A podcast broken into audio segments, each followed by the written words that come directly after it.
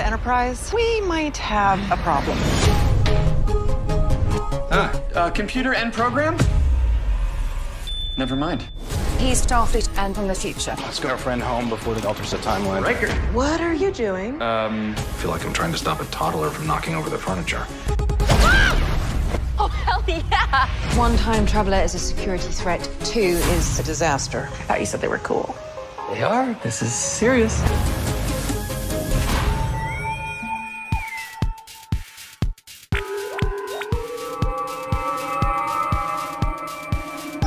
Transfer complete.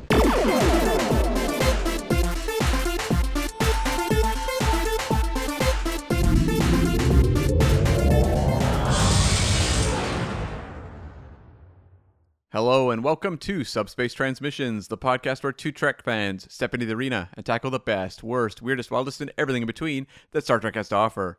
I'm Cam Smith, and joining me on the bridge, This is Tyler Orton coming in on a smaller jetpack.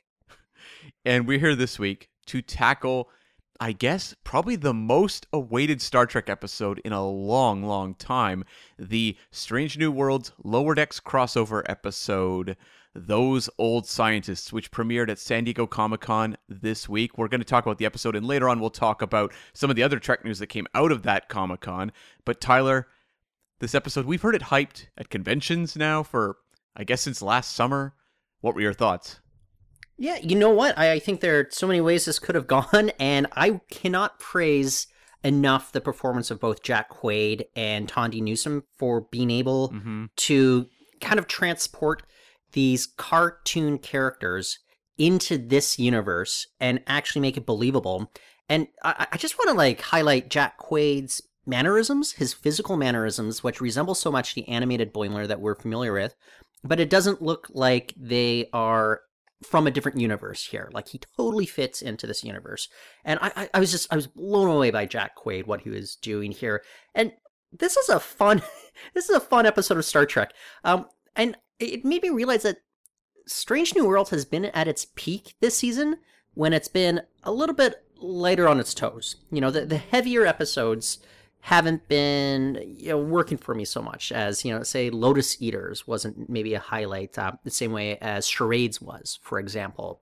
Um, last week's episode lost in translation was a bit of a heavier episode and i love coming back to those old scientists which was legit like one of the funniest star trek episodes i've ever seen.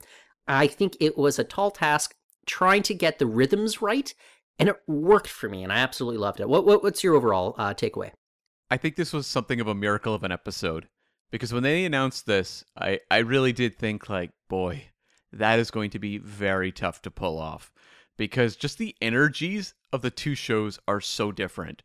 And to try to recreate, as you were saying, kind of like the the mannerisms and the rhythms of Lower Decks on Strange New Worlds, I just thought it would be so it could just be an absolute train wreck. One that you're you know you know it's going to look great because they're going to have the animation of lower decks and then the production design of strange new worlds. But i just thought like the ability to bring these characters together i thought was phenomenal. And i thought like jack quaid you're yeah he had like the bigger role in this episode. The ability he had to make me think of animated Boimler every second he was on screen in live action. Like it never felt distracting. I never felt like I was watching an actor in a you know in a wig basically trying to be a cartoon character. It just felt like Boimler. And the way he was able to pull off the patented Boimler scream, you know, that hilarious scream we get to see so often on lower decks, and make that feel like part of a real physical world, I, I was like, wow, like hats off to that guy. And like this entire episode, initially I was kind of like wondering, was this too like minor a story for these characters? Like, should we have done something maybe a little more ambitious, like a Trials and Tribble-ations? But then I was like, honestly, what I liked about this episode the most was just hanging out with different sets of characters, the way they introduced both of these, you know, lower decks characters onto the ship, and we just spent time watching them hang out with different characters at a time. That was kind of the joy of the episode. I don't know, I guess in retrospect, like maybe I was just like silly to like want to see or even think it was a good idea to ponder, you know, some like bigger plot driven story. That probably would have been working against what made this episode so charming. I'm somebody that the stakes I need I, need to be invested in the stakes, and they don't need to be big stakes at all. Like I, I think about a show like Freaks and Geeks. You know, all, all the stakes were pretty small. It was, you know, uh, am I going to cheat on this test or else I'm going to like fail this class? You know, am I going to be able to get the nerves to ask somebody to dance with me at the dance? You know, those are small stakes.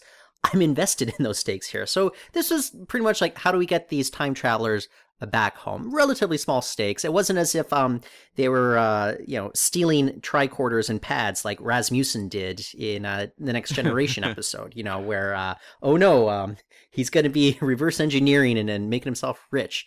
Uh you know I, I but like you said like just the hangout factor here worked so well. Although it was disturbing to see as Boimler and La'an were uh, walking down the corridor, the uh, the height difference between those two performers it was absolutely yeah. hilarious. I did not realize how tall. Like I I, I can understand that um, uh, Christina Chong is like diminutive, but I had no idea like Jack Quaid was just as tall as he was. But um, and I'm sorry, the ability to get that shot of Boimler leaning in on the saddle and geeking out at the sight of Uhura without me just like blowing my lid, thinking like, oh, they've crossed the Rubicon here. I, I can no longer suspend my uh my disbelief here. I, I was still like absolutely invested while laughing at it. And there's another Jack Quaid physicality moment here where he's like, okay, what if you guys all just turn around on the bridge and I'll be able to figure out where the uh, scout ship is. And it's when he's laying on the ground and he's got like one foot like kind of hovering over the ground.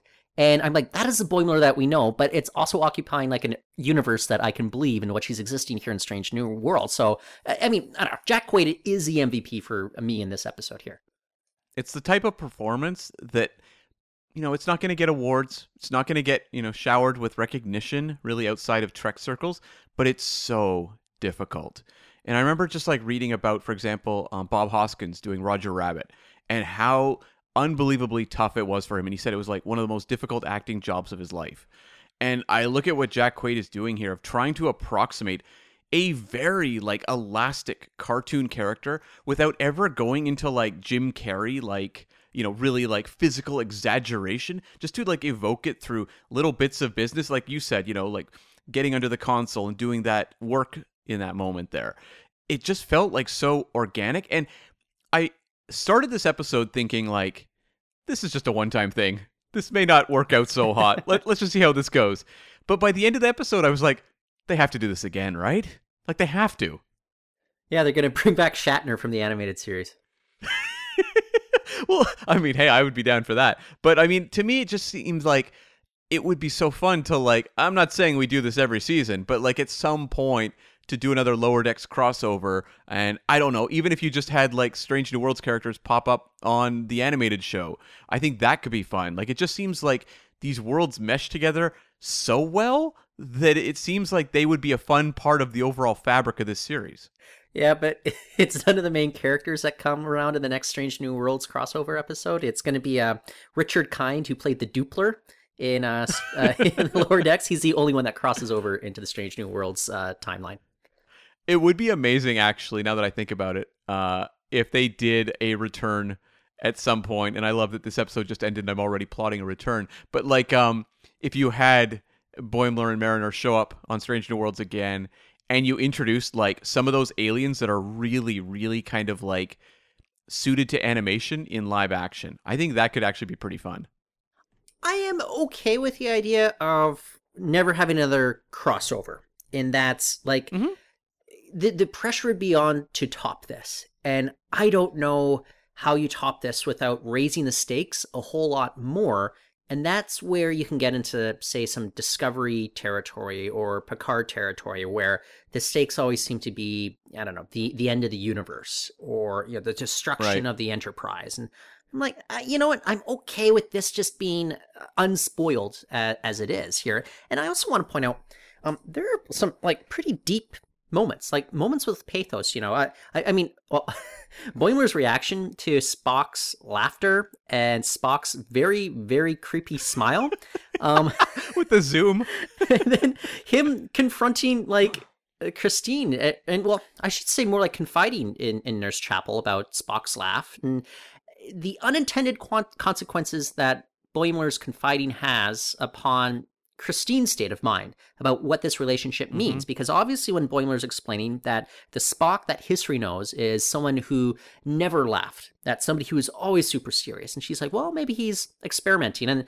it's her own realization, like, maybe this is going to be kind of a short lived thing between the two of them. Yeah. And, and it actually, I do like the fact that maybe they are kind of setting up why it's more of an unrequited love, like moving forward, or maybe a little bit more than just a crush when you move forward into the original series timeline. There, uh, that um, Christine has more for Spock versus he, he's clearly not feeling that same way anymore.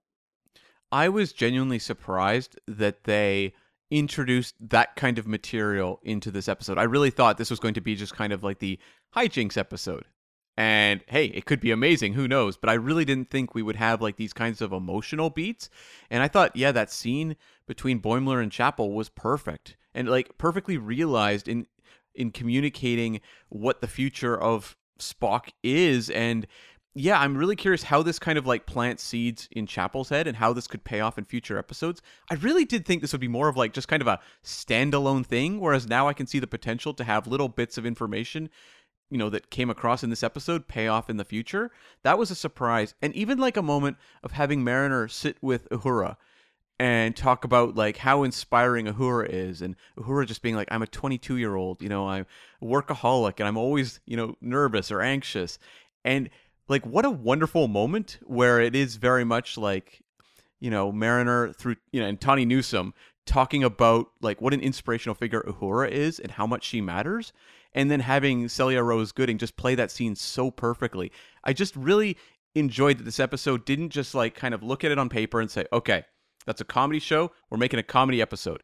It felt like they were like, yes, we have to have the injection of kind of the lower decks brand comedy, but what about the emotions that could like come from this visit? That's not something I ever thought they would have delved into. Well, it's it's what drama's supposed to be here. You know, it's uh, kind of the conflict and emotional consequences are being paid off in pretty short order from two episodes ago when Christine and Spock, you know, got together. It felt organic and it felt earned, and, and it's carrying on as you're saying, kind of Uhura's arc since I guess season one. Although we do know ultimately, by the time we get to the original series, Uhura doesn't seem to have such a stick up her butt anymore. Like she's Yeah. definitely loosened up a lot more by then. So I guess we can look forward to that. But I would say like Uhura hasn't been nearly as fulfilling a character to watch this season as she was as we saw her kind of growing in the first season. Now it's just kind of like she's always stressed out. Uh, she's not having fun. It just like it's not nearly as much fun to check in with her as it was, I'd say, in season one. Well, it's also just like kind of strange in that we've really only had two episodes that genuinely paid attention to her. She had moments leading up to last week's episode and then this episode, but before that, I can recall some like standout scenes, but it never felt like they were delving into where Uhura actually was, like emotionally and career wise. These last two have really been the episodes to solidify that. So I, I'm hoping now that they've done that, that we get a little more payoff before the end of the season. It's not like, okay, and now we can move on to some other character, you know, because we've only got like three episodes left. you know so uh, look there, there- are uh, many many uh, very specific uh, references they, they made note of here uh, in this one but I, I also want to bring kind of attention to the fact that we got a lot more of Anson Mount here Mhm. than we have in you know I'd say all but one episode so far this season and just his presence especially with Boimler's like adoration for this character um th- there's that uh, you know it's a, an obvious moment the one in which um they uh, are, are uh, Boimler and Mariner are brought to Pike's kitchen, and you know, like the the whole deal with him alluding to them that he is aware of his fate. I thought it was very interesting, especially since they didn't quite explicitly, you know, that he didn't quite explicitly lay out that he knew where he was going to go, and clearly Boimler and Mariner do that. But it was interesting how they uh, kind of scratched the surface there, but they also made it about you know his own I, I- guess relationship with his father and, and why things might make sense for him to be opening up to his crew. Like he, he is kind of the uh, the dad figure, and for him to have those own issues with his father and realizing you know maybe maybe I should be uh, more open with my friends. Uh, You know, Jean Luc Picard, he is not. Yeah. There was a lot of dad energy coming off of Pike in this episode. A lot. Uh, the exasperation he had throughout this episode in responding to Boimler primarily, but Mariner later, uh, reminded me a lot of the Kirk performance in Trouble with Tribbles, where in that one it's the like lousy assignment and just Kirk getting consistently flustered throughout, and Anson Mount was just killing it, like playing this very like kind of like annoyed, but more just like exasperated father figure throughout the episode. And when they were brought into his quarters and he was like taking off the apron and being like, okay, leave them with me, I was like, dad is about to scold them. And I thought it was, I thought it was noteworthy that we had this whole discussion about his birthday and him saying, you know, this is the first year he's like a year older than his father. Uh, it reminded me a lot of actually Star Trek Beyond, where that was a big part of the Kirk journey uh, early in that film as well, resolving the fact that his father had been killed. Uh, you know, the Chris Hemsworth uh, George Kirk at the uh, the Kelvin destruction. Um, interesting that they would kind of have a similar journey there tied to captains and birthdays. I mean, Star Trek loves its daddy issues, um, but I guess in this universe, the Kelvin verse is different. Or it doesn't really. This, we're on the prime timeline here, not the Kelvin verse. So maybe uh, Pike is the one who had a similar kind of journey as opposed to Kirk. Yeah, I definitely got the uh, the Beyond vibes uh, with regards to that as well. You know, I, I I'm. Can we have like a captain that doesn't have like daddy issues? You know, I guess you know Sisko Mhm. and uh, well, both Sisko's, uh, Jake and Ben. But even Archer, he had kind of the issues with uh, his father not being able to see Warp Five go ahead. Of course, Picard did, and um, we had that really terrible episode of Voyager in which uh, we- have the kind of some sort of alien manifesting like uh, memories of Janeway's admiral father. I was just like, eh, you know, uh, Yeah. it, it, it's kind of a, a a trope with Star Trek at this point, and um, of course, uh, I don't know, uh, uh, m- uh, Michael Burnham's father was portrayed by uh, her real life husband, which is uh, Uh-huh. a little interesting. Is that a daddy issue? I don't know. Um, yeah, I guess Prime Kirk didn't have those sorts of issues. That was more of a Kelvin verse introduction. True, true. So yeah, we didn't have to deal with that so much. I mean, we had him losing a son, so I guess he has a daddy issue in being a father, but not about his own father. Okay. Well, uh, I, I did bring up the uh, the NX-01, or at least Archer there. I, I thought they were priming us up for an NX-01 cameo. I was a little bummed out. Instead, I, I thought the uh, the Heronium solution, uh, look, it was kind of convenient, but to me, that's that's not the whole point of the episode. So I, I, I can I can look beyond that, but I can't help but notice, you know, like obviously Pele, Pelia was a little annoyed by this, but throughout this entire episode, Boimler is going to all of the characters saying like, "Oh my god, you're a war hero! Oh my, you like grapplers too? This is amazing." Uh, oh, he couldn't even speak to uh, Una because like he he's literally got her as like a um a poster in like his locker there. Um, he was gushing over every single main character um except for Commander Pelia. There's no words of adoration.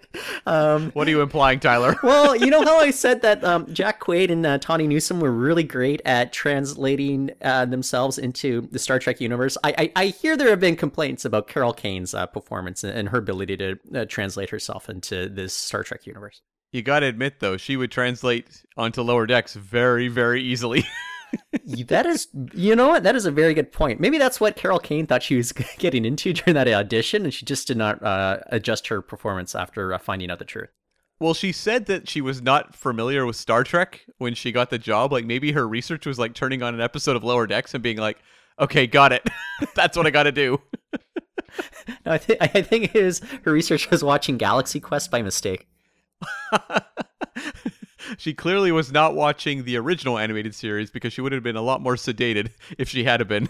Very true. Um, I have to comment on Uhura's taste in film. Um, she wanted to watch an Andorian comedy, and I'm like, well, between Hemmer and Shran, it, should be a real hoot. um, no Buster Keaton, uh, based on kind of the Discovery Crew preferences there. I was kind of like leaning forward at that point because I'm like, oh, what like movie are they going to name? Because it's so much fun when they drop like I don't know, Rosemary's Baby or something like that on uh, Enterprise, and I was like, oh, give me something good, and then they said Andorian comedy, and I'm like, No, that sounds a little generic. She couldn't have thrown a name out there at least. Yeah. Well, the one that okay, the, the film that this entire episode reminded me most of, though, uh, like like I, I know Woody Allen, uh, he's canceled, rightfully rightfully so. Uh, Blah Mm. blah blah. Uh, Sorry, I, I don't mean to blah blah blah anything, but it, it's um, he's still a filmmaker who's made many of my favorite films. Yeah. Even though it, it's not quite the same watching them, but uh, this really really reminded me of Midnight in Paris, in which you are having the sense of nostalgia for your heroes and kind of projecting that onto them and maybe realizing that nostalgia works kind of in those previous generations too. Like everybody romanticizes the past in a particular way. And it, I, I really like Boimler's arc here. And he actually came to the realization that maybe he shouldn't be romanticizing the past the same way that he had been doing before. So I don't know. Th- th- This is the, the film that this one reminded me more than anything else. That's a good call, actually. Yeah. And I mean, I, I liked that moment too, where they were kind of like geeking out over the NX01 and talking about the grapplers. I thought it was very interesting, though, that Hoshi and Mayweather were the two characters other than Archer that really got a shout out. And it almost felt in some ways like kind of an apology for just how hmm. mistreated those characters were. And clearly the Kurtzman trek had nothing to do with Enterprise whatsoever, but it just felt like kind of an acknowledgement of two characters that like had promise that were completely ignored, but by kind of like reframing them in the eyes or through the eyes of this crew kind of like elevated them to the icon status they kind of deserve. Well, I mean, Jonathan Frakes directed this episode, so maybe he asked the writers to insert that in as his own apology for what he had to do with the uh, Enterprise series finale. These are the voyages. Speaking of which, uh, crossover episodes. That- yeah, that is a crossover. Yeah, yeah. And I will post a link to our previous episode we did on crossovers. But do you recall, to the best of your memory, if Frakes ever directed Enterprise? I believe he. I, it, uh, gun to my head, yes, but I can't Yeah. necessarily recall an episode. Uh, So I. Actually, it's kind of a 50 50 thing. I know Roxann Dawson did. Uh huh. Yeah. Yeah. But I think he was still, and I think LeVar Burton did as well. And That rings a bell too. yeah, so I've got to believe that like Frakes has. I've, yeah, I, I I think I have to believe that Frakes has uh, directed an episode of Enterprise. Unless he was busy with the librarians at that point. I, I would have to sit there and look at timelines. I think it was a little bit afterwards, if I recall correctly. Okay. Yeah, I, I could be Okay. mistaken though.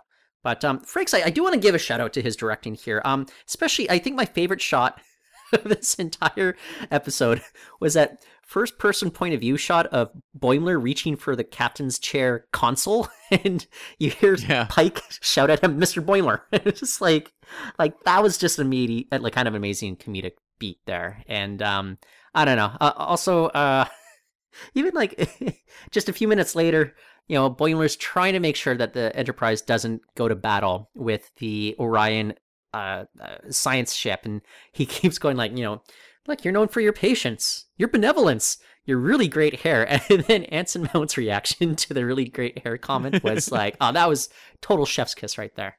Oh yeah. Uh Anson Mount was on fire in this episode. I thought there was some like very clever and like fun little ways to kind of shake up the energy of this series just through like the camera work because you mentioned the POV and like the really like uh comedic zooms to Spock's smile. It felt like a very like um subtle's the wrong word, but it didn't feel like they were going over the top and trying to evoke kind of the madcap Lower Decks energy. They just found like playful little camera techniques to kind of like elevate what would normally be like a standard type of energy you would get on Strange New Worlds. Like it felt like they kind of found a good middle ground instead of just like having the camera just like slam banging all over the place and making um you know Strange New Worlds just feel like a completely different show. What was the broadest moment in this one? Uh Was it the zoom in on Spock's teeth? It might be that, or maybe the Boimler screaming scene. Mhm. Maybe. Yeah. Um, Um, one that still yeah. gets me is when was when uh, Mariner told number one that uh, Boimler has a pinup poster, and she's like, "I don't want to know. I don't want to know." And I was just like, that was pretty great. And, that- and when she's like, "Are you saying it was a pinup?" and he, she's like, "It was pinned up." Dumb little things like um you know like La'an asking what dom-jot was and Mariner explaining that's a billiards game that Nausicaans are terrible at but they love to bet on for some reason.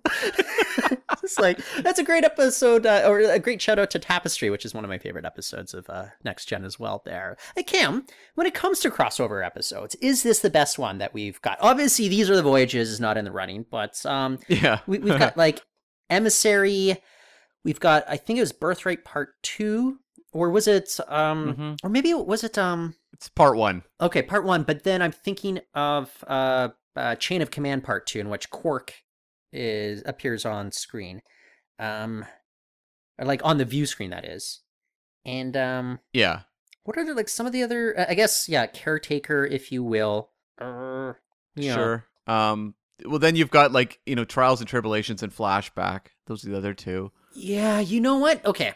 How does this stack up first? I, I I think the real the only real competition is Trials and Tribble-ations. How does this stack up in terms of crossover episodes? Does this take the crown or does it still or does Trials still retain the crown at this point? No, I just think Trials is pretty much a perfect episode. Yeah. And Yeah. like as good as this is, as great as it even is, uh it's not a perfect perfect episode like that is. Like that is just a textbook how to do this episode where their technical wizardry mixing it with like an incredibly like playful pretty plot driven narrative that never feels like it's overwhelming the hijinks is like you know we saw them show that episode in Vegas and talk about it. The Okudas were on stage as well as some other people associated with the production of that one. And it's like for a very light fun episode like that they talked about how much unbelievable work it was and it never feels like it it feels like that kind of carefree Roger Rabbit like miracle Okay. Okay. So Trials still got it for now. Um in terms of like lower decks episodes, I'm thinking about the ones that would be my favorite at this point. I think you got Quality of Mercy, the season one finale. I think you've got Charades, which is episode five of season two, and I think you've got this one. Those are the top three for me. I, I it'd be kind of reductive to put them in some sort of order, but I, I think you know, despite some of my critiques of season two, I, I still think it's delivered two of my favorite episodes of the series so far. Yeah, like this would be my favorite episode of the season. Um Charades would come at number 2. To me, like the season 1 finale is probably my favorite episode of the series so far. But like this episode is in very good company. Yeah. Um, I don't know. There's like it feels like I could do like line after line, you know, of like Mhm. you know like like perfect moments. But uh, Mariner geeking out on how hot Spock is in this particular timeline, that was hilarious. Uh, Mariner complaining to Boimler in the meeting room. Um, I thought you said they were cool. They are. This is serious. like that was a great line reading from uh, Jack Quaid as well. Uh, you know, like like what else is jumping out uh, uh, to you from this one? the translation of Mariner I thought was very effective because Mariner on Lower Decks is something of an agent of chaos. Yeah. That is like like a hyperactive, hyperkinetic character uh, in almost every episode you see her. And that was actually maybe my concern with bringing. I, I don't know that I was as concerned with Boimler on Strange New Worlds as much as Mariner because I was just like, I don't know how you recreate that character with that same rapid fire delivery and just like sheer abandon and not make it feel kind of weird. But I thought like Tawny Newsom also just found the perfect ground and clearly the writers and the director and all of that sort of thing. Like they just really figured out how to make Mariner a character that would be like effective in live action and feel like the Mariner we know without kind of as you know I was kind of saying with Boimler earlier, falling prey to kind of like that human cartoon among humans. I will have to say that her calling that planet Crumbhead D. Uh, it's such a stupid joke, but it, it made me laugh. Um, I like that. Okay, here's the thing that did annoy me though. When Boimler exclaimed "Holy Q," and Mm. then uh, we had Mariner explain like uh, they haven't met Q yet. They have more of a Trelane thing going on. This is what annoyed me. Every single like Facebook post, uh, like uh, at least like twice a week on all the different groups, they're like, "Is Trelane a Q?" And I'm just like, unless it says explicitly in the canon, like the answer is always no. Trelane's Trelane. But now this reference is going to reignite that argument um, nonstop. I'm just like, oh, really?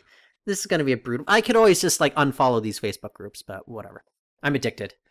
Now, Tyler, I have some Star Trek novels you might Oh, want to yeah. read. Th- thanks. Is it time for more camp It fiction? is summer vacation. Yeah. yeah, camp fiction. Summer vacation is the perfect time to catch up on your 30 year old Star Trek novels. um. Oh, you know what? Also, Spock commenting on irony, and when uh, oh, yeah. he's like, "It is surprising because she does not normally pay attention." When uh, we found out that it was Mariner that was the one paying attention during the museum uh, visit there, like that was great. And let me point this out. Okay, so Mariner mentioned a quarter life crisis thing. Um, Tawny Newsom looks amazing. She is 40 years old Mhm. though. Is she going through a quarter life crisis? And that, like, to me, that says like you're in, in like your early to mid 20s though. She is an ensign, but um, is she playing a say 25, 26 year old? Or do people in that era live to like 160? So True. it would be like quarter life. Actually, you know that is a very good point. Because like Bones, how old was Bones? Like he was about 130, I think, when uh, we saw him there. And still kicking. It wasn't like he was on his deathbed. Hey, hey, how old was Scotty when we met him in Relics? Well, that one you got the whole Dyson sphere thing, but uh, I'm trying to think. Is okay now you've like sent me down a journey here.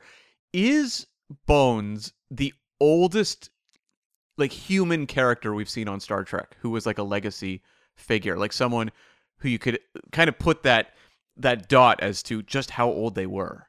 Is Zefram Cochrane Mm. the only competition there? And I'm not talking about the Metamorphosis version. Uh, I'm talking about the one that we saw kind of in a video in Broken Bow. There, would how old would Yeah. he? Like it, it was a pre-recorded video, hmm and so Zefram Cochrane. Let's let's be generous. Let's say he was 55 in First Contact. Does that sound right? That sounds generous, but yes, I think that's right. generous, but yes. And then the launch was a hundred years later. The NX-01 launch was one hundred years later. Um, how old do you think he was when he recorded that video? Like I'm kind of thrown because he did not look like the McCoy uh, level age, Yeah. where it's just like the heavy prosthetics and the deadly years, basically. So, um, he he must have been like 80 at least, right?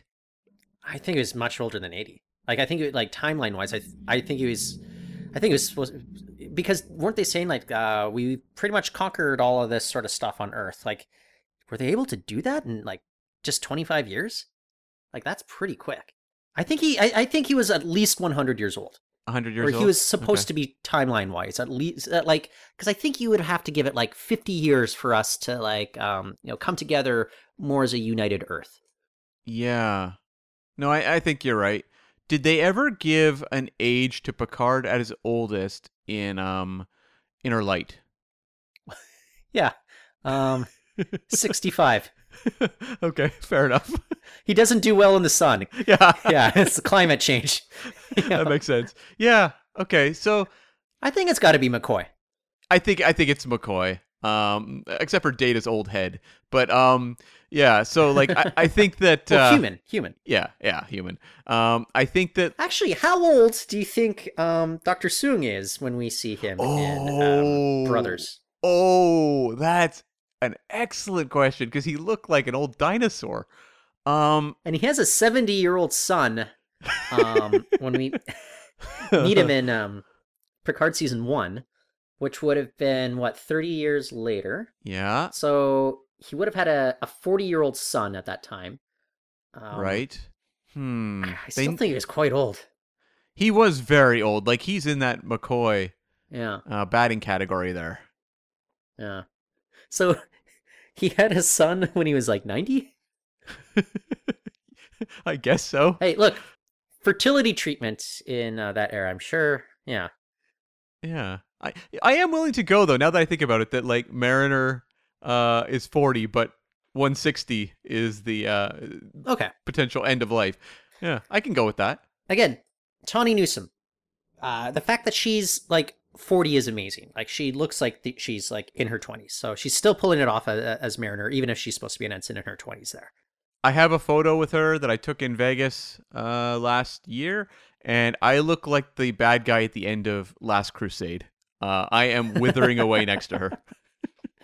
Um, I, I actually think it's even funnier if Mariner is in fact 40 and she's still an ensign. It, it does. You know, it just means like, yeah, It kind of plays up how much more of a mess she is than we even picked up on initially. yeah. you know? So Tawny Newsom, if I'm wrong about the age and all that sort of stuff, I would like to apologize to you with a limerick. I thought there was a fun in joke near the end of this episode in the animated section um, where they had Ransom comment on Una being like the hottest uh, like Oh yeah. bridge officer or whatever he said, senior officer, because of course in real life uh, Jerry O'Connell is married to Rebecca Romijn. I thought that was a fun little joke they worked in there. It was also very fun just to see the uh, Enterprise crew in animation for a couple minutes.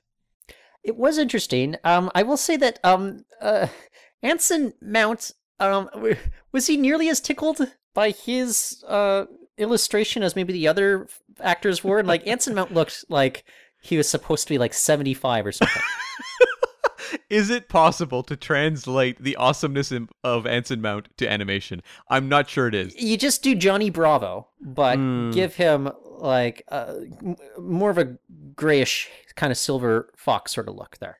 Yeah, yeah. I mean, what? I mean, oh, I guess we can't. Can we ask Anson Mount about that this summer? I'm confused. It is animation, so I'm not sure. I that's a, that's a good point. Um, Yeah. It's a live action show, but it's animation. Let, let's test the waters. Let's Sure. test the waters. we'll be the ones. What's the worst that? Yeah, are, are they, they're not going to kick us out of the convention, right? It would be amazing if they did. It would make for a hell of a story. they're holding you by like the back of your belt and the the back of your shirt, and it's like, and then they take me out with you know the um those uh like spring driven like punching uh, gloves, you know, like uh, to knock me off the stage, like. And we talked previously about like um, uh, you know uncomfortable like border experiences of being interrogated, and this would be worse. the the creation back office. Oh boy, you don't want to go there, folks. No, no, I've heard stories. uh, yeah. Okay. Well, beyond requiring grid, um, there uh, lots of funny stuff that I absolutely loved in this episode. But uh, other stuff we can uh, dive into, Cam, with San Diego Comic Con. Okay, so of course, like our whole release schedule got kind of messed up because of uh, San Diego Comic Con, in which they released those old scientists um, earlier than expected, about five days earlier. So we're like, oh man, we gotta jump on this now. Get sure, make sure it's uh, out this week. And so what that means is we will still record under the cloak of war on our usual Thursday evenings. Have that out by Sunday. But Cam, Sunday morning, you and I are taking off for Vegas for the Star Trek convention. Yeah. So we will have Cloak of War run um, next week. We will, but we will be taking a bye week after that. But we'll we'll be coming back uh, with both our Vegas recap, and then we'll do a separate episode covering the last two episodes of um, uh, Strange New Worlds, which will be uh, Subspace Rhapsody. Glad that they're finally honoring Subspace Transmissions with an episode entirely devoted to us. and uh, hegemony, and I think just based on the name of the uh, the episode, I, I'm guessing that's going to be kind of a a Gorn episode uh, to kind of uh, do the season finale with. Yeah, which kind of answers our uh, ponderings from I think it was the last week's episode where we were debating when the Gorn would appear. Would it be too obvious having it in the finale? But it would seem nope, we're sticking with the finale with that one. Yeah. So uh, that's our, our um, you know, uh, basic framing right now for our scheduling. Things are open to change because, of course, definitely things changed with the release of those old scientists so early. Um, but then after we do, you know, two episodes in one week. Uh, again, uh, upon returning from Vegas, I think we'll take another bye week. So, folks, you are getting just as much content from us. It just means that uh, there will be some breaks in between, longer than usual breaks, though. But um, Cam, obviously, San, San Diego Comic Con happened. Uh, we got uh, a clip from uh, Subspace Rhapsody. I, I haven't watched it. I, I I know the gist of it. Yeah. I don't want to spoil it for anybody else that um, maybe doesn't know about it. I'll leave it there. But the um, the gist of it. Um, are you intrigued? Are you excited? Are you worried? Without spoilers. I would say if this were a different season of Strange New Worlds, I would be very excited for this episode. I'm a little nervous now just coming off of those old scientists. Having that episode like two like separated by just like one episode between the two of them, I'm like Right. the bar has been set very high and if you know this uh, lower decks crossover could go wrong, that episode could go wrong. And I, I'm nervous, like because we had like a real home run on this one, that like that one is going to be some challenging podcasting for us. I hope not. I hope it's a just an absolute delight. I did watch the trailer. I'm not going to say anything too much about it other than it did a good job advertising what the episode is without showing you pretty much anything really about it.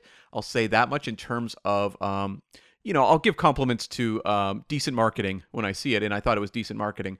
But um, it, it's kind of for that reason. It's like to me, you kind of want to have like one kind of wildly ambitious episode a season, and the fact they're doing two is, well, I mean, I just hope they have lots of other crazy ideas for future seasons.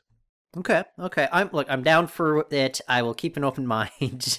um, and if it, look, I, I don't mind if they take risks and they don't always work. Elysian Kingdom did not work, but mm-hmm. I, I would rather the show that takes the risks rather the than the show that just keeps it vanilla all the time. Because when you're making when you're trying to do something for everybody, you make something for nobody whatsoever. Um, one thing I should point out about uh, those old scientists though is that uh, it was 47 minutes long. I was going to say I think it benefited for from having a shortened uh, runtime, very much so. And I wonder if Subspace Rhapsody I wonder if um, by design it needs a longer runtime, or maybe it's going to benefit and uh, from, or maybe even practically it'll need a shorter runtime as well. So we'll find that out in about. Uh, well, actually, I don't know. When are you going to be watching that episode? Because we'll be on the road. Like even after like Vegas, you and I, you and I are taking a road trip from like Vegas to California to Oregon to Washington State back up to British Columbia. So um, it, it might be a, a hot minute before we get a chance to watch uh, Subspace Rhapsody. Yeah, uh, we'll see if I think we'll probably watch one of the Strange New Worlds episodes in Vegas. I'm sure someone will have a laptop or something. We'll watch it on. I don't know about the finale I though. Don't want to watch one... it on a laptop. I, I, fair enough. Fair enough. that's depressing. Yeah. Okay, that's fair.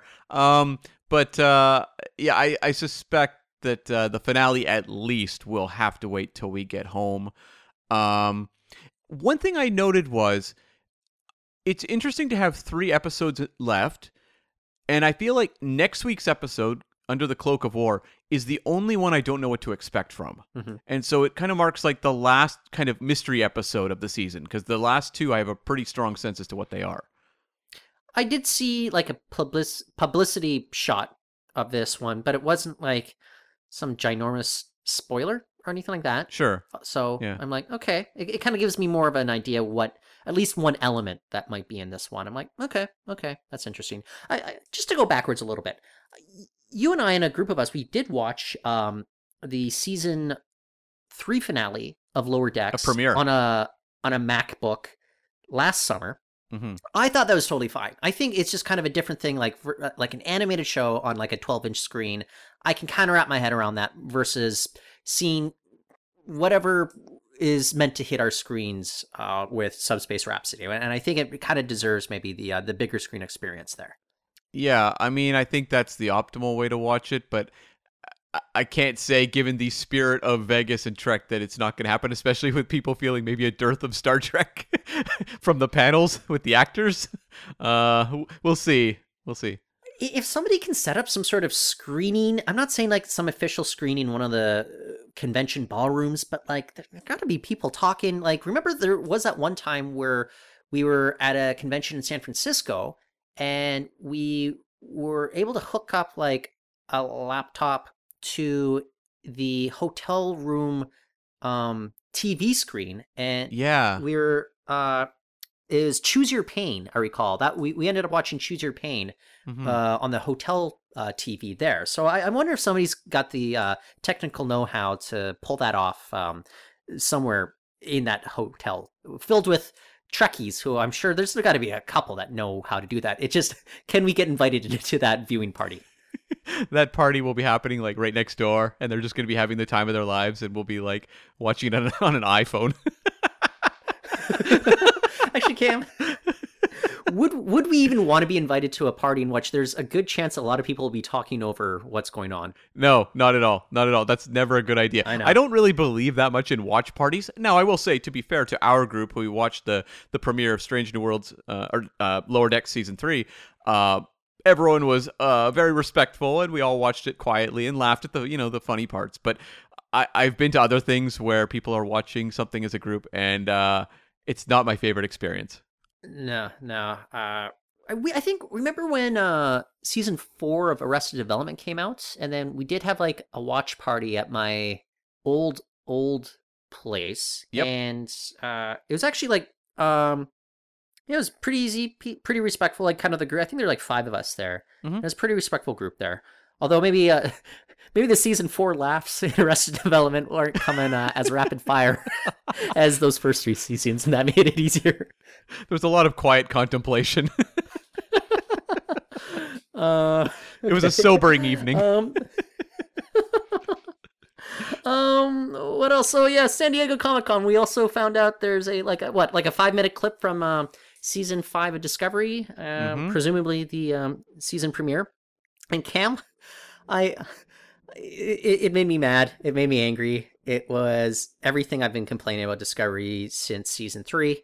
It's um, it's I I- used to like the show a lot Hmm. and just watching Burnham yet again turn into a superhero with a messiah complex, and it was on full display there, and just the way that they are treating her as if she's ascending into this godlike character is so frustrating to me and i don't find it very interesting either. And so i guess that's what we're looking forward to in season five. You and i uh, we're definitely going to do the uh the the season premiere and we're definitely going to do the series finale on its own. I think we might have to do clusters yet like pods of episode reviews like we did last season. Um but i don't know. I i i, I i'll go in with an open mind as i did last season There's something about it too that just has a little bit of a vibe of like we're having so much fun. This show is so much fun this season. Like we are just going on an adventure, guys, and we're having fun. It feels like your parents trying to convince you that something's fun when it's kind of not that much fun, or at least doesn't look like that much fun. And I'm just just judging, you know, like marketing materials. I'm not judging the overall show because I haven't seen it. Maybe when it actually plays out, I'll be like, oh my god, this is the discovery I wish I was getting. You know, for season three, for example, uh, that's what I'm crossing my fingers for. I, I just like I keep asking myself, do they learn any lessons from Discovery? Is there any sense that like internally people realize that like season four was like running in place for like 15 episodes or 13 episodes? it was a slog It was a yeah, slog like do they realize that like it was not engaging or that like season three was a mess i i really have no idea it's the sort of thing i think one day later on down the road some book will be written kind of like the you know the the 50 year mission books like the oral history or something where they'll talk about probably behind the scenes information on discovery and picard and what have you but it's going to be a long time till we get that material and i just there's nothing I see that makes me think they really learned something from the last season. I like I suspect there are people in the writing room that are aware of the flaws of the show, but I also think there's maybe leadership in the writing room that kind of um, would prefer to lean in to those elements that might otherwise be frustrating from a viewer perspective. Look, there's enough fans commenting on this video say like can't wait. Oh my god, this is amazing. Mhm. And I genuinely believe that these fans like this stuff. Yeah. But I also believe uh, compared to like the sheer number of those fans versus uh, people uh, loving TNG 30 years ago, it's it's a much smaller number of people that this show appeals to. And I'm not talking about the fact that we have a uh, a woman of color in the lead. Uh, Burnham was my favorite character in season one. Um, her character has completely changed into something else since season one, and I just I, I it doesn't work for me, and I find it uh, incredibly pretentious, and this is just not the show I signed up for, and uh. This is why we don't want to torture ourselves by doing like weekly reviews. The best torture we ever had was Picard season two because that show was so insane that we uh Cam that I me being able to talk to you about how deranged that show was just from a storytelling perspective um that made the season for me but I can't talk about uh Discovery in that way. All I can talk about is how boring it is, and like that's not interesting to me. That's the thing. It doesn't introduce like fun elements to really talk about. And that's something like when I'm just even like, you know, this episode, like I've got a full page of notes in front of me. And I remember doing like some of those Discovery season four episodes and having like eight notes because there was just like Yeah. nothing really to comment on because it was so plot based. It was just characters giving exposition. You had double the notes I had. it was just exposition about what they needed to do to solve the problem of the episode, but there was nothing. There was no character moments. There was nothing to kind of extrapolate from. It was all just kind of like, yep, we are going from A to B to C, credits. And we're going to do the same thing next week and the same thing next week because we've got to stretch out this mystery. And it just didn't. It didn't provide a whole lot of conversation fodder. Guess what, Cam? There is a MacGuffin, and they're gonna follow that MacGuffin. They'll resolve that MacGuffin, and then there will be a few minutes left at the end of the series finale to wrap up all the character dynamics there. Uh, because the thing is that Discovery is not known for giving a lot of pace or given a lot of slack in terms of wrapping things up. It's just like it's bang bang bang. Actually no, it's it's drag it out for an entire season and then wrap things up way too quickly in the uh, finale. Does the MacGuffin reveal the hiding place of Tarka by the end of the season? That's my question. And uh, yeah, that's the next spin-off right there. The search for Tarka. Yeah. or is this called Starka Trek? Stark. yeah. Uh, I, and, and again, yeah, I don't think it's fun for um, listeners to listen to us just drag on a show. Um, sorry if you liked uh, Picard season two. Um, that was fun for you and me to drag on that show. But uh, and I think maybe the listeners knew that we're having fun dragging on that show. We were not having fun dragging on Discovery in season four, though. Like that. That's the key difference, though. No, because the difference was to me, I really did enjoy seasons one and two of Discovery. There was issues, and we definitely uh, highlighted some of them when we were reviewing them. But it really disappointed me going into seasons three and four because of how invested I was in those first two. Whereas like Picard season one, uh, not great, not great, Bob. And so when it came to like two, it was more just like, holy smokes, like we've really gone off a cliff from uh, a pretty mediocre first season. I wasn't invested because they hadn't given me a lot to invest in. Whereas Discovery, I mean, it'll probably go down as my most like disappointing Star Trek show, where I really feel like it just lost me, and that has not happened with any other show. Yeah, you know, um, I guess we'll have to do like a, a well a follow up episode to our uh, series finale rankings, but it'll be interesting in like how this ultimately tracks. You know, Mhm. uh, just kind of the legacy of Discovery. There are still ardent fans out there, but Mhm. Cam, I just know, just in terms of the uh, the pop culture buzz, how often this is brought up on all the pop culture TV podcasts I listen to versus Strange New Worlds or Lower Decks. And the thing is, uh, I haven't heard people talking about Discovery since very, very early on in the run of season three. And I mean very early on. And that's kind of sad. It means people don't care anymore. It is. I am really curious how much coverage they get for the finale.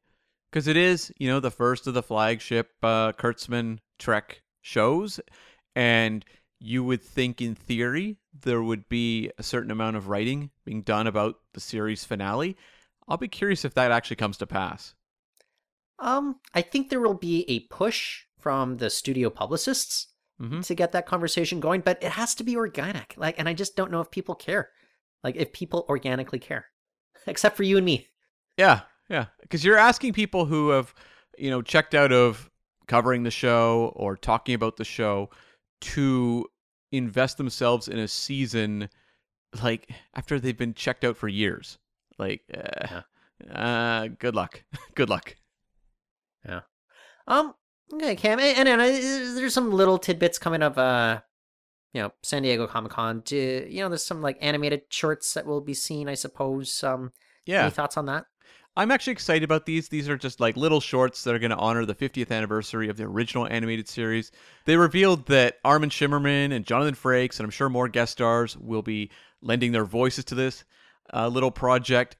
I'm sure they'll be very minor in the schemes of Star Trek content, but there's something that, like, as a fan of the original animated series, I'm really looking forward to. And I'm just praying. I've seen, you know, some of the artwork. It looks really fun. But I'm praying that, like, the actors who come to work on these little shorts bring the same level of energy as Shatner and Nimoy.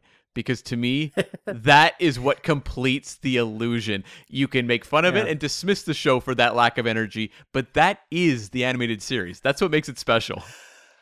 I, I- think that'd be amazing, but there's no way they would do that. Like that's the problem. It's like it- it's kind of like a, a, a self-respect sort of thing. And, and you know, it's like Frakes would not do that. You know, and I think Armin Shimerman takes himself too seriously as an actor. Like he would not do that either. Which is, eh, you know, I, like I think what you're talking about is absolutely hilarious, but it you're not going to convince the actors. Oh well, maybe for the uh, 75th anniversary we can make Okay. that happen. Yes, Armin Shimerman will. He won't even know where he is. Uh, so Cam, um, Yeah. Barbenheimer weekend. We did Barbenheimer weekend uh, this past weekend. Uh, we started things off with Oppenheimer. We caught it at uh, 70 millimeters at the Park Theater in uh, Vancouver, uh, which is uh, very cool atmosphere walking in. Um, almost entirely sold out, except for some of those like crappy seats at the very side front row there. Uh, we followed that up on Sunday evening with uh, Barbie at a sold out show there, which Cam, uh, I was not expecting it. I thought I was going to be one of the cool kids walking in with my Hawaiian shirt with some pink flowers on it. What would you say? At least two thirds of the crowd dressed in pink there? oh, they were there to party. Yeah. And uh, Cam, you were you're dressed like you're going to an Evanescence concert or something. like, I was like, won't someone bring me to life? um but uh i don't know cam i like like you know um i had my issues with oppenheimer um uh i i loved barbie i thought this was like such a fun kind of uh marketing push that went on and it worked on me. It's kind of a cool thing um i'm a total sucker. Uh yeah th- th- it's great to be a lover of cinema and be involved in something like this. And i had a fun weekend doing this and um i'll say this uh we won't do any spoilers or anything like this. Um i was absolutely mesmerized and captivated by the first two hours of oppie. Um like uh many other folks the uh that that final hour i- i- is a bit of a grind for me um you know i came out of there you could see i was frustrated i was taking it out on you and your sister and um I thought it was a bit much when you put your fist through the uh, poster on the wall of the theater. no i went and burned the 70 millimeter reel like Decapitated the Cillian Murphy uh, cardboard stand up. yeah but um cam i i got i've kind of uh, like there's like uh, one of my favorite film critics uh matt and, and television critics uh, matt Zoller Seitz like he said something a couple years ago in a, a podcast i was listening to and he said it's not so much whether i like something it's whether i find it interesting and that's always stuck in my head because what happened cam and you can attest to this the rest of the evening i'm sending you and janine messages about like oh look at the historical connections between this and that like obviously this movie as frustrating as i found the last hour it got stuck in my head and i spent the, the entire weekend just kind of thinking about this movie. So I, again not so much whether i like the movie. I overall i did like the movie despite um how frustrating i found that third hour and uh, mesmerized by a lot of the technical aspects of it, of course. I think Cillian Murphy and Robert Downey Jr. were absolutely amazing in this, and um, just even a lot of smaller roles that you, got to see here, just like the people were bringing it. Um, so uh, overall, uh, like uh, uh, I, I came out of there and I said to you, Cam, I don't think I'm ever going to watch this movie again. And you're like, Oh, I'm, I'm going to watch it again. I was like, Really? and um, I've kind of come around. Um, I, I like I, I will watch this again. Like, because the problem is I've been thinking about this movie too much, even if it's a movie I found uh, frustrating, uh, at, at least by the final hour of it. it's interesting with Oppenheimer in that like those first two hours are like a high, and it's just unbelievable Nolan's ability to. Um, I mean, in this case, we've kind of he's kind of perfected his triple prong editing approach of like bouncing between three different timelines simultaneously, and yet somehow keeping it very coherent. And he he cuts very quickly. I couldn't stop noticing that was that like I know like Nolan has talked about being like a big fan of say like the Transformers films and Michael Bay's filmmaking, and you can see the way that like Nolan is just like cutting faster and faster and somehow like managing to make something that's like coherent to an audience and I find that um, uh, like astonishing as an achievement, and I just found the movie so immersive for that reason. It just really drew me in, and there's like almost like Terrence Malick like touches throughout the movie, and I just was very happy that people showed up to see it in droves because it gives me a little bit of encouragement that like if you make a movie about a uh, you know physicist that's three hours long, that people will show up of all ages if it's good and or at least promises to be something they're going to enjoy. And I think like that's very encouraging. And I I know exactly what you mean. Like the last hour does have a real energy shift, but I have found it so strange that like in the time since I've seen it, I have thought just endlessly about the last hour and so many of the character journeys, so many of the moments there. You mentioned Downey Jr. I mean, that's when he really comes to life big time. Um, Jason Clarke has really, for some reason, leaped to the forefront of my mind. I've been thinking so much about Jason Clarke's material in the last hour, and also like Emily Blunt, who really has like a show-stopping scene.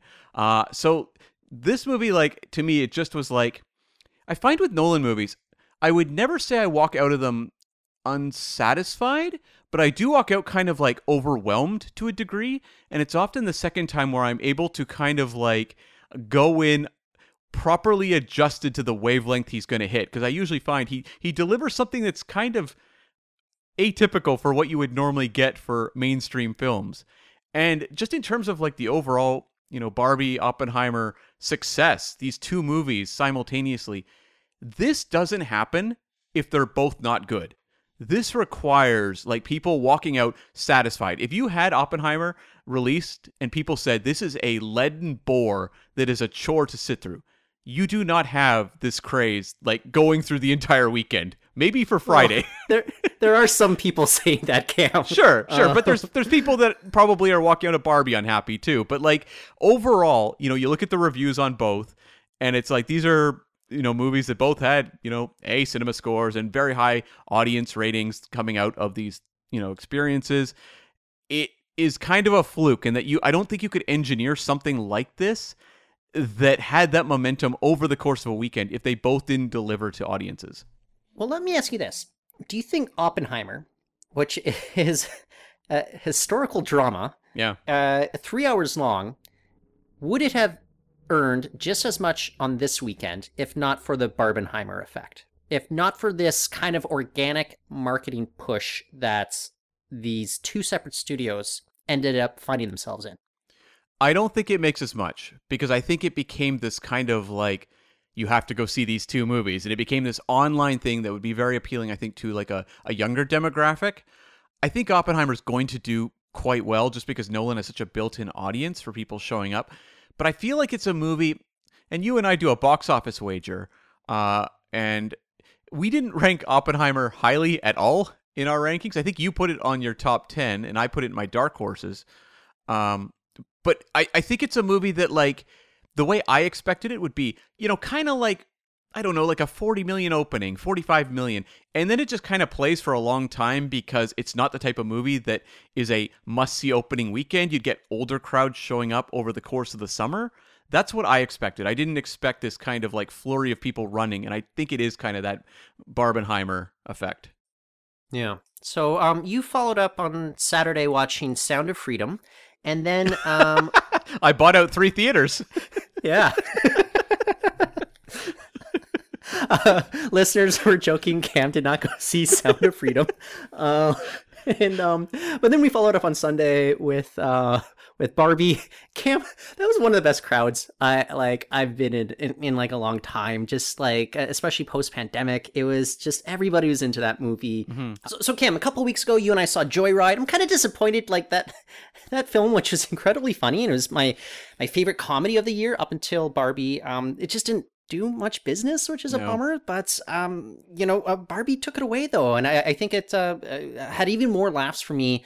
And it was a lot of like clever jokes in Barbie, and a lot of just like kind of dumb jokes that I got a kick out of. Um, people are talking a lot about Ryan Gosling. I, I, I think Margot Robbie's getting a little bit like overlooked here. Like. I, I thought she was fantastic, and like her comedic timing is so great, and she's such a, an amazing anchor for this film as well. Uh, but I, I am sorry, like you still got to give it up for Ryan Gosling in just what he was able to do in like um make this a character that you're still interested in, Mm-hmm. in, in terms of Ken. And the thing I, I walked to the theater, the thing I had to point out to you is like uh between um, uh, Ryan Gosling, uh, Michael Cera, and Simu Liu, uh, why is the most prominent members of Barbie Land's male population? They're all Canadians, which I thought was kind of. Uh, is there a message there? No, probably not. But um, the one the one thing I do want to bring up, and I I, I kind of touched on this with you though, but um, like. Ryan Gosling was so good and he threw himself into this role so much. Yeah. You know that he's a funny guy. You you aren't able to accomplish this without being a genuinely funny person. But he's always tried to build like this aura about him of being like a super serious actor. You know, like he does that fake Marlon Brando accents that uh, you know people have like remarked upon. He's a Canadian, you know, and nobody talks like that in Ontario. Mm-hmm. So um it's just like it, it kind of it kind of takes away a little bit from the the Gosling mistake because he's also an amazing dramatic actor too Mm-hmm. you know and so i just i kind of i don't know. Th- th- these are actors. They're um complicated people but i just hope that uh, gosling's very willing to maybe you know the older you get i think the more people are willing to kind of loosen up even if it's their public persona as well. So i, I don't know. I, I just want to give a shout out to him. He was great but uh, honestly like uh, you needed margot robbie in the role of barbie for this one to ultimately work. Yeah, no, I agree. And I think like the success of this one is just the world building and just pure vision of um of Greta Gerwig to pull this off because yeah, all these actors are game, but they are not all on the same page if you don't have a director who knows exactly what they're doing. And I was astonished at not just like the production design of this movie, but like her ability to shoot musical sequences like I love watching like old Gene Kelly musicals and things like that. It's so frustrating how badly directed a lot of musical sequences are in movies starting kind of in the 80s moving forward and her ability to like just do these like show-stopping musical numbers. I'm like give this woman a full-length musical, please. I would happily watch this. And I think the movie works best, yeah, when it's like really having some very clever, incisive, like gender commentary or social commentary. Uh, and then there are like just like the the really fun, goofy jokes. There was a few elements that felt a little shaggy to me, especially towards the back end of the movie.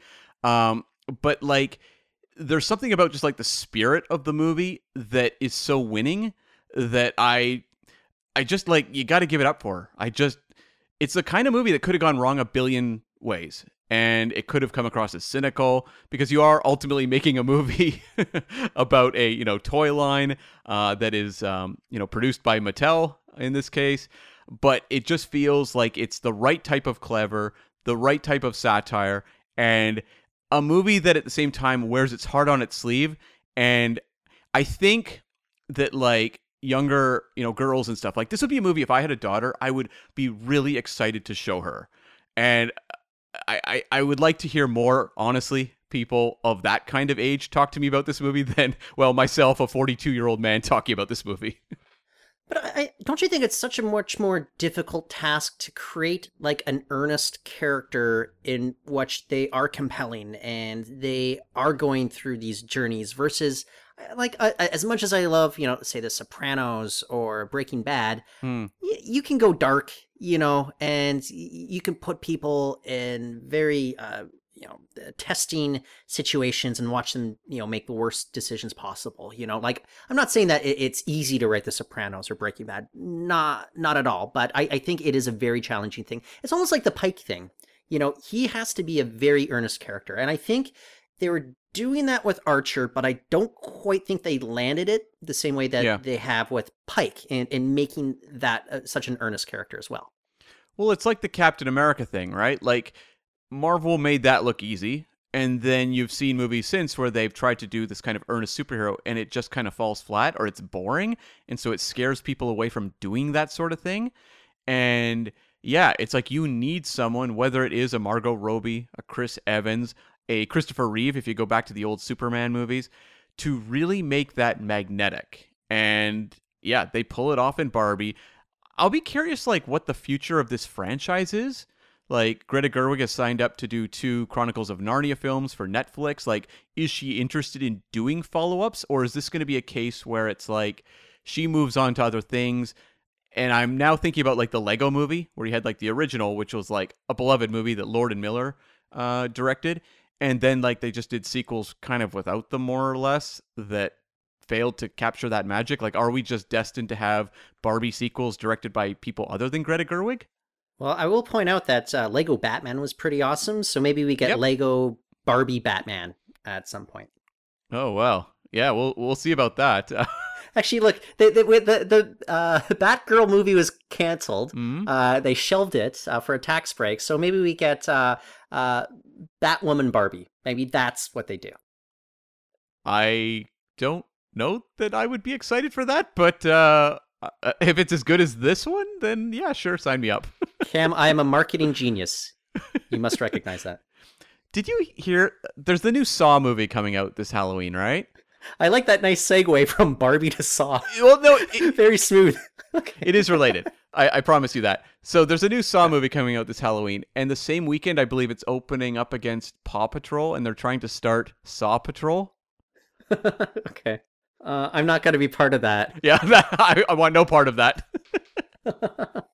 Um, you know, okay. uh, One question I wanted to ask. We're going back to um, those old scientists. I um, apologize for. Yeah, I was making fun of you for segues. This is not uh, pretty at all.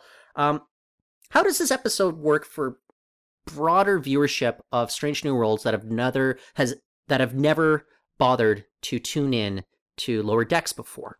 I mean, I can only give the anecdotal evidence that my sister, who has never watched Lower Decks, really loved this episode.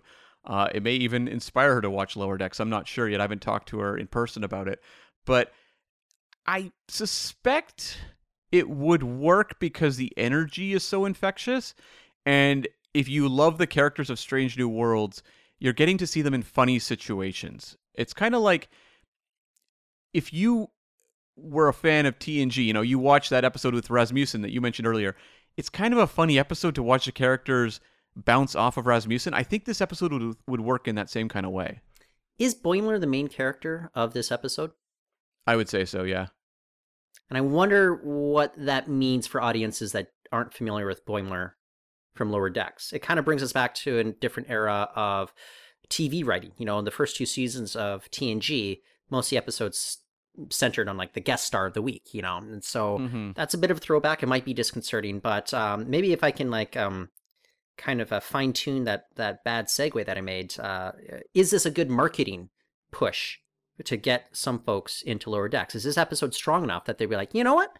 I'm intrigued by these wacky time travelers. Uh, let me jump over to lower decks, at least give it a shot, or give it another try if maybe the first couple episodes didn't work for me at the time. I, I do think this is a hell of a marketing push for Lower Decks because it's a show that it's been around longer than Strange New Worlds, but I just don't know that it it has like the fanfare. Well, it doesn't have the fanfare that Strange New Worlds does, and it deserves, I think, more eyeballs on it. Hopefully, this works. Um, they probably should have done a Prodigy crossover maybe a little earlier. save save that. Yeah. Okay. Well, that's kind of maybe the Discovery finale. sure. You know. So I guess on that bummer of a note. Yeah. Uh, we'll be back uh, this upcoming Sunday with a review of the episode Under the Cloak of War. Uh, as I said, I'm looking forward to this one because I don't know what it's about. So that is exciting. And uh, you can, of course, leave a review for us wherever you get your podcast. We would very much appreciate it. You can also find us on the Twitter. I'm at Cam V as in Vibrant Spock Smiles Smith.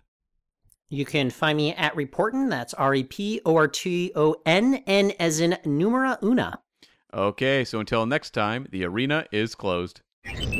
Summer vacation is the perfect time to catch up on your 30 year old Star Trek novels.